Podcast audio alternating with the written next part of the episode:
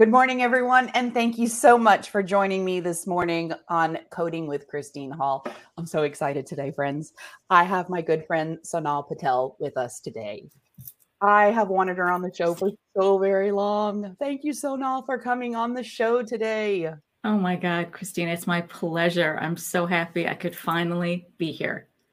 Apologize and, and, for the long wait as well, because I know you and I were going back and forth for a couple months on when I can come on, but today's the day. So I'm thrilled. Thank you. Well, it's because it's National Pizza Day. So it's it's our favorite pizza day. day. It's our favorite food group, right? I'm so excited. I'm so we know excited. what I'm having for dinner tonight. Seriously, and lunch. Why not? Absolutely. So before we get started on our topic today, which is um, uh, chapter or section one, subsection C, chapter one of subsection C, the infectious and parasitic diseases. Before we get started on that, you have a lot of new things happening in your world. I recently went on LinkedIn and saw that you have a new page on LinkedIn. You want to share that with us? Sure, absolutely. Yeah. You know, I've been working on a little thing called SP Collaborative. LLC for quite some time. I finally uh, got my nerves up, right, to post it on LinkedIn and share with all of you guys, all of my connections, and just kind of grow the name of my new little LLC, SP Collaborative. So, yeah, um, you know, I've been thinking about taking a venture on my own for quite some time, and I'm just happy I finally bit the bullet and I'm joining the club of everyone I know who is an entrepreneur um, and is still in this same space of helping out our physicians um, to document things properly, help them in their reimbursement, as well as help our peers, right? Help mm-hmm. new coders that are coming up in the field, new compliance professionals, etc. So, yeah, I'm just happy, happy that um, I can now introduce myself with that little tag as well, SP Collaborative. So thanks, Christine. I'm so excited. And, and I want to remind all the listeners out there. So we have an amazing resource. And, and you're right, there's a lot of us out there. Um, but you have to remember that each one of us comes from a different perspective. And so I don't know if I shared with you, Sonal, I ride horses. I, have competed Did. in dressage for many years. It's amazing. The first thing I learned was every trainer has a unique way of providing you information for you to become better. And right. so the more people that you expose yourself to, the better that you become. Right. And maybe I might say something that um, I feel is sending a message that people should receive, but maybe that's not the way that you receive messages. So I encourage everyone out there to reach out to Sonal, reach out to myself, reach out to my friends, Kimberly Jolivet Williams and Betty Hovey, Terry Fletcher, and I'm forgetting all my other friends, but we only have so much time today. So, but um, learning from everyone and Absolutely. different specialties that we're all stronger in, right? That we can kind of complement each other. So, uh, congratulations! Thank you. I, am so happy Thanks so much. you and I'm, you. I can't wait to see what the future holds. Me too. Thanks so much. Thank you. Sure. So let's dive into the nitty gritty. Um, I want to break down uh, just in a chat an easy yeah. way for new coders, established coders. You know who you are. You're the one who hasn't read the guidelines in about 10 years, but it's time. And I realize the guidelines read like furniture assembly instructions. Do you ever buy so, a piece of furniture? Of from course, IKEA? from IKEA. Oh my God. And you try and build it with that. It's like a foreign language that you're trying to read. Like their roadmap is a foreign language. I'm like, yeah. I don't understand. Yes, that's well said. Here. That's the guidelines. Yes. Yeah. Yes. yes. I have a philosophy. I think I've shared it on a few of the other visits the best way to understand the guidelines is to read it three times. Yeah. Read it on a Friday night with a bottle of wine. Read it on a Saturday with that cup of coffee you're going to need. and then read it on a Sunday after you have made your peace with whatever deity you make peace with, um, so that you have that favor in reading it the third time. and that's when those breadcrumbs stick in your mind. You've read it three times now. You've seen the titles, you've seen the content, you've seen that chapter one is parasitic and infectious diseases. And what does it say in that chapter?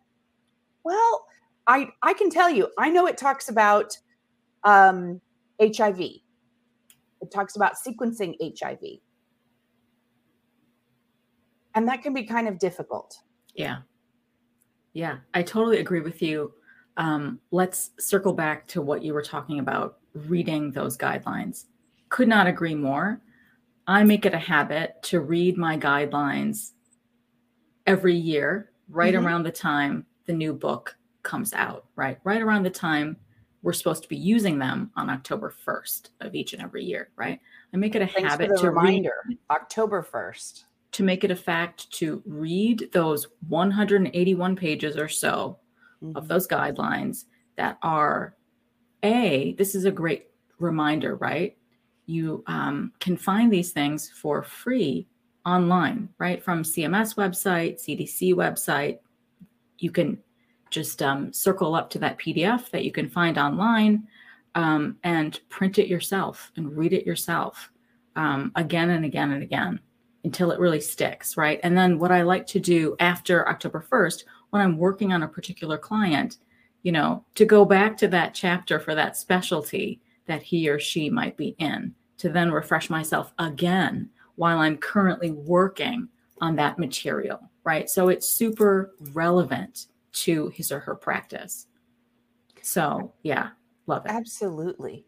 And I don't know if you also have noticed, and I've been excited that as the years go on, these guidelines kind of expand the boundaries that coders have.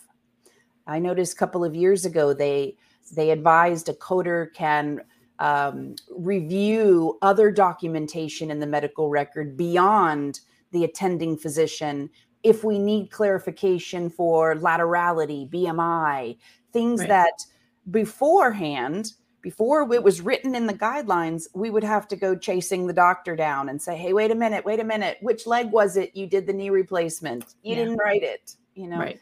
Exactly. But unless you're reading those guidelines annually for the updates, just like you said, we're going to lose that. We're not going to get that information and and that hinders coders and that hinders us. exactly. Mm-hmm. right because it's all about expansion of those icd codes right? 10 is all about specificity yeah. which is why i can be very frank i can't memorize these icd 10 codes anymore like there's i could for icd 9 right? So there's so many digits um, and, and they're alphanumeric so it just poses difficulty. So you really have to be able to use those books. I prefer books. Mm-hmm. Um, if you need that encoder from time to time, absolutely. Um, it gives you the same information. It's the exact same information. Um, it's just laid out online. Um, but either way, it's a must. We we can't ignore the importance of our diagnosis coding anymore. Like those those days are long gone. We have to um, have just as much significance on those diagnosis codings as we do on um, those CPT codes and those HCPCS codes. I think they're all on the same playing field. Mm-hmm. Exactly. And um, in in preparation for a presentation that I'm performing for OncoSpark, they have mm-hmm. a, a, a revenue cycle symposium right. coming up. Mm-hmm. And in preparation of a presentation, you know, I'm reminded that there are almost 80,000 ICD 10 codes. Yep. And not all of those codes can be first listed codes or should be first or principal listed codes. And there are times where um, coders forget that just because it has a code doesn't mean that it can be sequenced that way.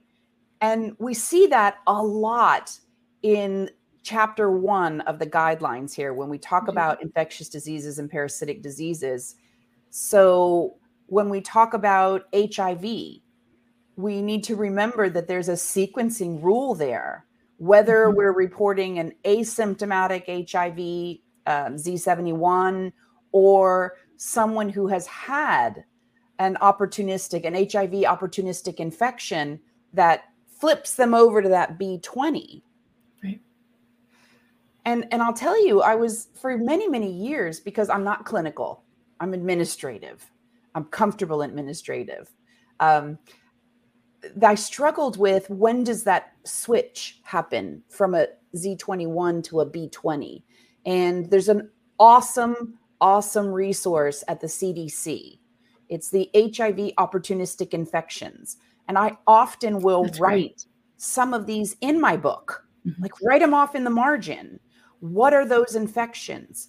Um, Pneumocystis carinii pneumonia, uh, um, uh, crypto coccal meningitis, all of those great big words that I'm not familiar with. And because infectious disease isn't a specialty that I work in all the time, I mean, I've worked in it plenty, mm-hmm. but not all the time. It's right. it is important that we have resources out there that can assist us as coders to select that correct code, asymptomatic versus symptomatic, right? That's right.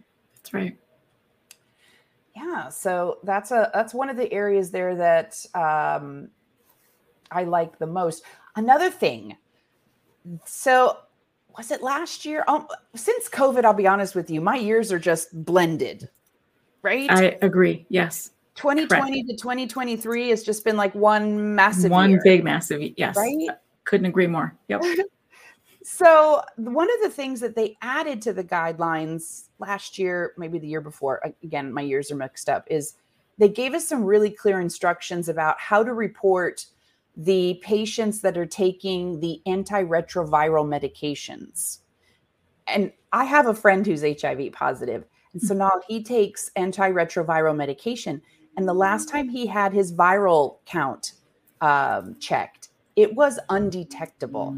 Wow. Not that they're incredible. Cured, right. But, but that's incredible. Right. Incredible.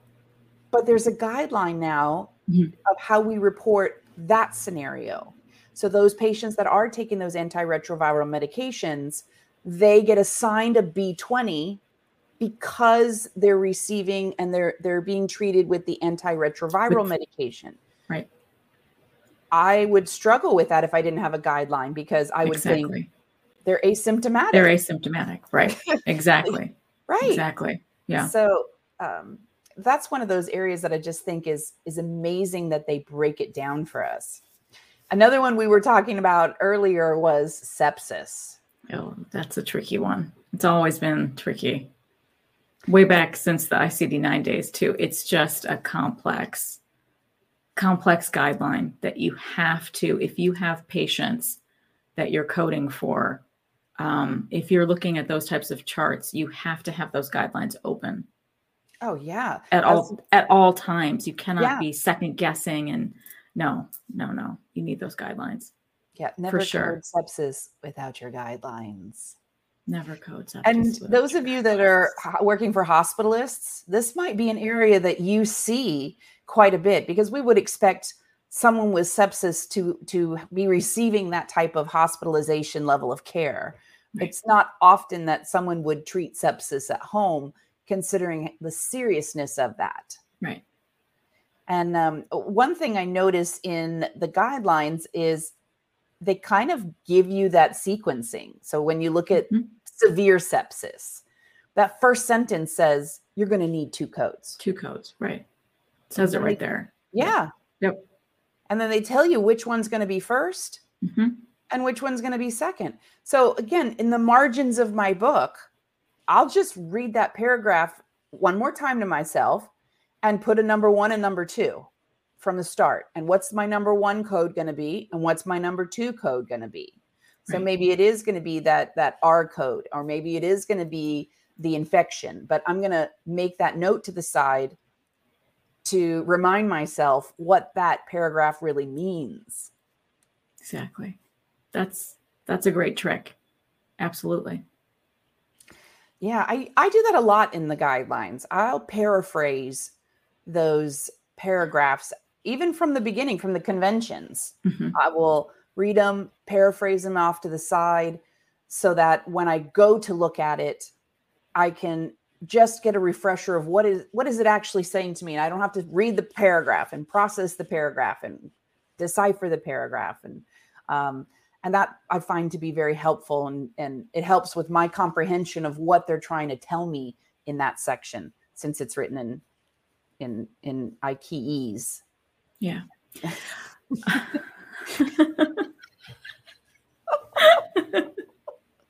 that's my new word. Ikes so you know yeah for for the new coders that are out there i think it's it's good to know that you're protected right? Mm-hmm. when i knew i was coming on to talk to you today i made sure that i double checked the guidelines and you know where the codes are actually located right? Do we have those those rules reinforced at that second location as well, right? Mm-hmm. Where it says code first, code also, right? And then they give the exact examples of what you can use. And so I think that's a good reminder for all of you guys out there that you do have that second layer of protection also, um, that it is well documented for you um, to use which code first or also. It's a good reminder that, oh my goodness, there should be something else happening. I need to capture another code. Um, I so. talked about this last night, Sonal. I was teaching oh. a class and mm-hmm. we were talking about um, urinary tract infections. Mm-hmm. And think about when your kids were little. Well, why do they have a urinary tract infection? Well, because there's a bacteria. Well, what bacteria is it? Oh, it's a E. coli bacteria. Oh, you know, and you remember that look that they all got on their face. Right. Right. Coding kind of is the same way. With it's those, the same thing. Just like yes. you were saying that that safety there in the tabular section, mm-hmm. where it says in the tabular section urinary tract infection, and right underneath it it says code also. Code also who caused it? What bacteria yeah. caused right. this urinary tract infection? Right. Um, and so that it it does lead you there. It just looks so daunting when you pick that book up and you open it up and you see that tiny font and all those pages. right? Well, I think they're saying, I think the word is out that this ICD 11 that we should be on, I guess, here within a few years, um, is supposed to be electronic. I think we're done with books. I've heard. What will we do without books, Christine? Yeah, what will we do? I, I, know, and and I did hear that through the grapevine. Yeah. Right from one of our national organization grapevines, mm-hmm. um, and they that organization is it's allegedly going to uh, give the option to use start using ebooks on exams, on uh, uh, educations, and to start kind of transitioning over there. I, I hmm. listened mm-hmm. to a webinar not too long ago from the World Health Organization on ICD 11. I, I hope it doesn't take us 25 years to convert over like it did from 9 to 10. I, I from what I've seen, ICD 11 is very similar to what we're using, but right. more specific. Mm-hmm. Um, and and I'm looking forward to that transition. I really sure. am. For sure. Yeah, but the electronic version, I, it scares me a little. I uh, I joke around that in my books, it's very rare that you're going to find a page that doesn't have a note on it, and it takes a full weekend, a full two days, sixteen to twenty hours to transfer every year from one book to the next book. All of my notes. What will i do That's that's what I'm saying. There are people like you and I that still exist. We need our books. We like to write in them year after year. The highlighting, the writing, you know, the cross-referencing. I found this here on page blah blah of the guideline right. next to the code in the tabular. You know what I mean? Like so, yeah, I don't know. Yes, I think we'll have I to find know. a workaround for ourselves when we're forced to use that electronic system. But anyway, you know, we, yeah. I say this at the beginning of every presentation I ever give, or education or training. You know, there's only one thing in this industry that we can count on, and that's change. Yeah, for sure. So we have to be at least open to that change so that we can continue to grow we can continue to be successful exactly and, uh, yeah and that's what this field is it's all about change all the time yeah right so another thing yeah. i wanted to talk about uh, in this chapter in light of the president announcing that we are we have a hard date for the end of the public health emergency so may 11th is the end of may the public 11th. health emergency one of the areas in chapter one talks about covid and and um, covid-19 coronavirus however mm-hmm. you want to refer to it mm-hmm. and assigning a code for covid so one of the things, um, and, and, they tell us COVID's the primary diagnosis. So our, our um, U07.1 should be primary. Uh, there's sequencing guidance when it comes to any other acute respiratory manifestation that might they might have. COVID still goes first, the mm-hmm. manifestation mm-hmm. comes second, and they provide us with all of this hand holding. But when you get to the screening for COVID, we've been advised all of these years since we've had this new guidance that a screening generally would not be an appropriate code during a pandemic. So we are to assume that everyone has been exposed. Right. So rather than a screening, we use an exposure code. But that's going to change on May 11th. And I think it's important to remember that we're going to start using after May 11th those screening codes that we previously weren't using because they were inappropriate. They'd even said it in the guideline. So, um, do I anticipate a change there? Yeah, wink, wink, nudge, nudge. Um, but also the don't forget we still have that other new code that came to us last year that post covid code to report when someone is no longer covid positive but they're still having some residual signs and symptoms. We're we're learning every day what COVID does to the body. So there we're still struggling to to find that out. And that guidance is there, mm-hmm. how to sequence that that story or exactly. that picture. We that have to paint it. Paint. Yes, yes. How do we paint right. the patient who is no longer COVID positive?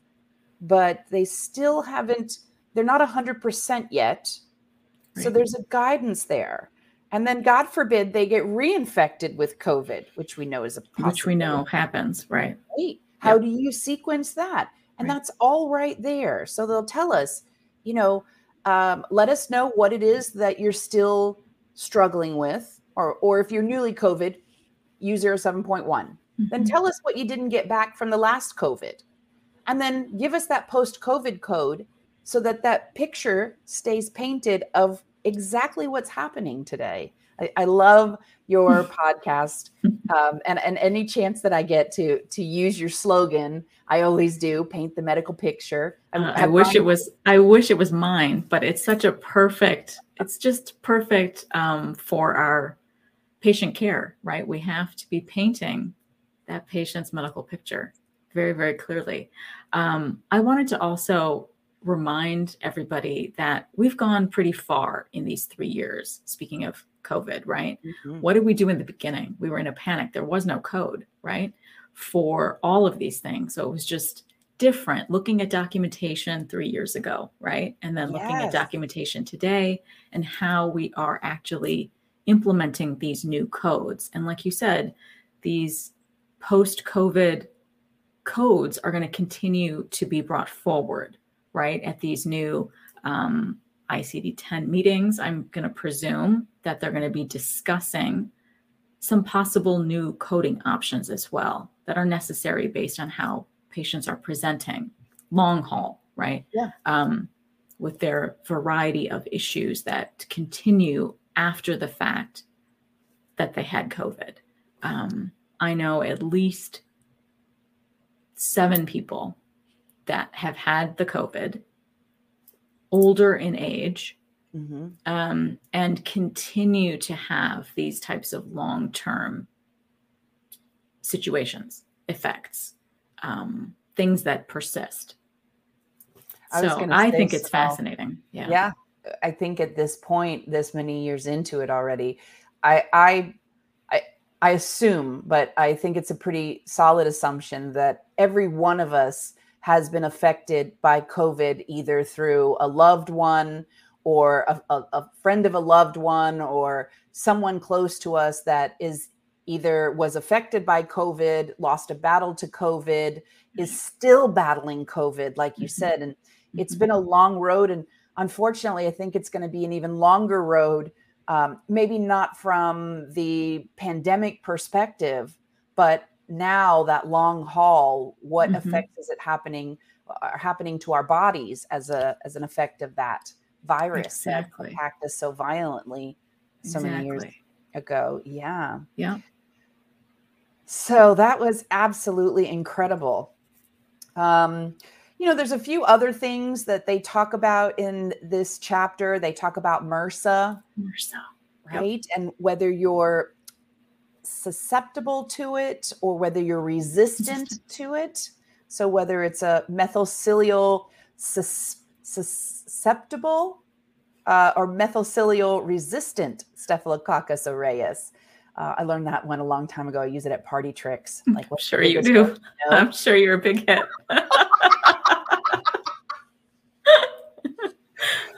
oh, another one that fascinates me is, uh, you know, remember many years ago the Zika virus. Mm-hmm. Well, we have some guidance on reporting Zika. I haven't seen Zika in a while, but again, I'm not in that infectious disease world. Right. Right. Um, but there are some guidances there mm-hmm. to report that disease process as well. So whether it is MRSA, whether it's Zika, whether it's COVID, whether Sepsis, it's AIDS, oh, yeah, you said the yep. big S word. Oh, I know it's not our favorite, but no. it's there. It's there, and it's so serious. It really mm-hmm. is so serious. Um, mm-hmm. uh, so that is wonderful. I think we have some resources that are available for us. Again, I, I had that HIV opportunistic infections that's on the CDC website. Um, it's a godsend. I'm not going to lie. great resource. Great resource. And uh, and I'll write some of those in the margin, some of those conditions in the margin of my mm. book, so that it's with me all the time and I can access that.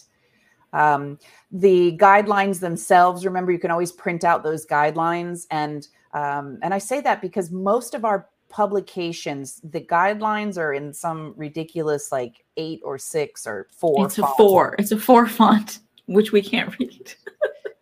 and especially as we get older, right? like I have a student with a magnifying glass that she does her homework with. Um, I have seen people because this is a public document. I've seen people copy paste it into a Word document and expand it to like 18 font so that yes. normal people can read it. I love it's what it. I had to do. I mean, I, I can't read the original. I have to do it myself. Absolutely. On our YouTube channel, we also um, have broken down or expanded upon each one of the sections of ICD 10. So if you're looking for maybe someone to to walk through that with you and give you a perspective of of my interpretation of the guidelines, please feel free to go on to this our YouTube channel and to uh, watch those videos. They're available there anytime you want to watch them. All of our, our recordings are there. So that's something that we've been doing this year is trying to really help out with ICD 10 because it, it can be very challenging at first. Absolutely. Any parting information? We've reached our time together, which is so weird because I feel what? like we just started. We've flown by. How can it be over? oh my goodness. Um, parting parting words on this particular chapter number one. Mm-hmm. Um, if you are in this space of infectious disease and you look at charts like this, um, you have to make this chapter of guidelines your best friend. It that that book has to be open at all times.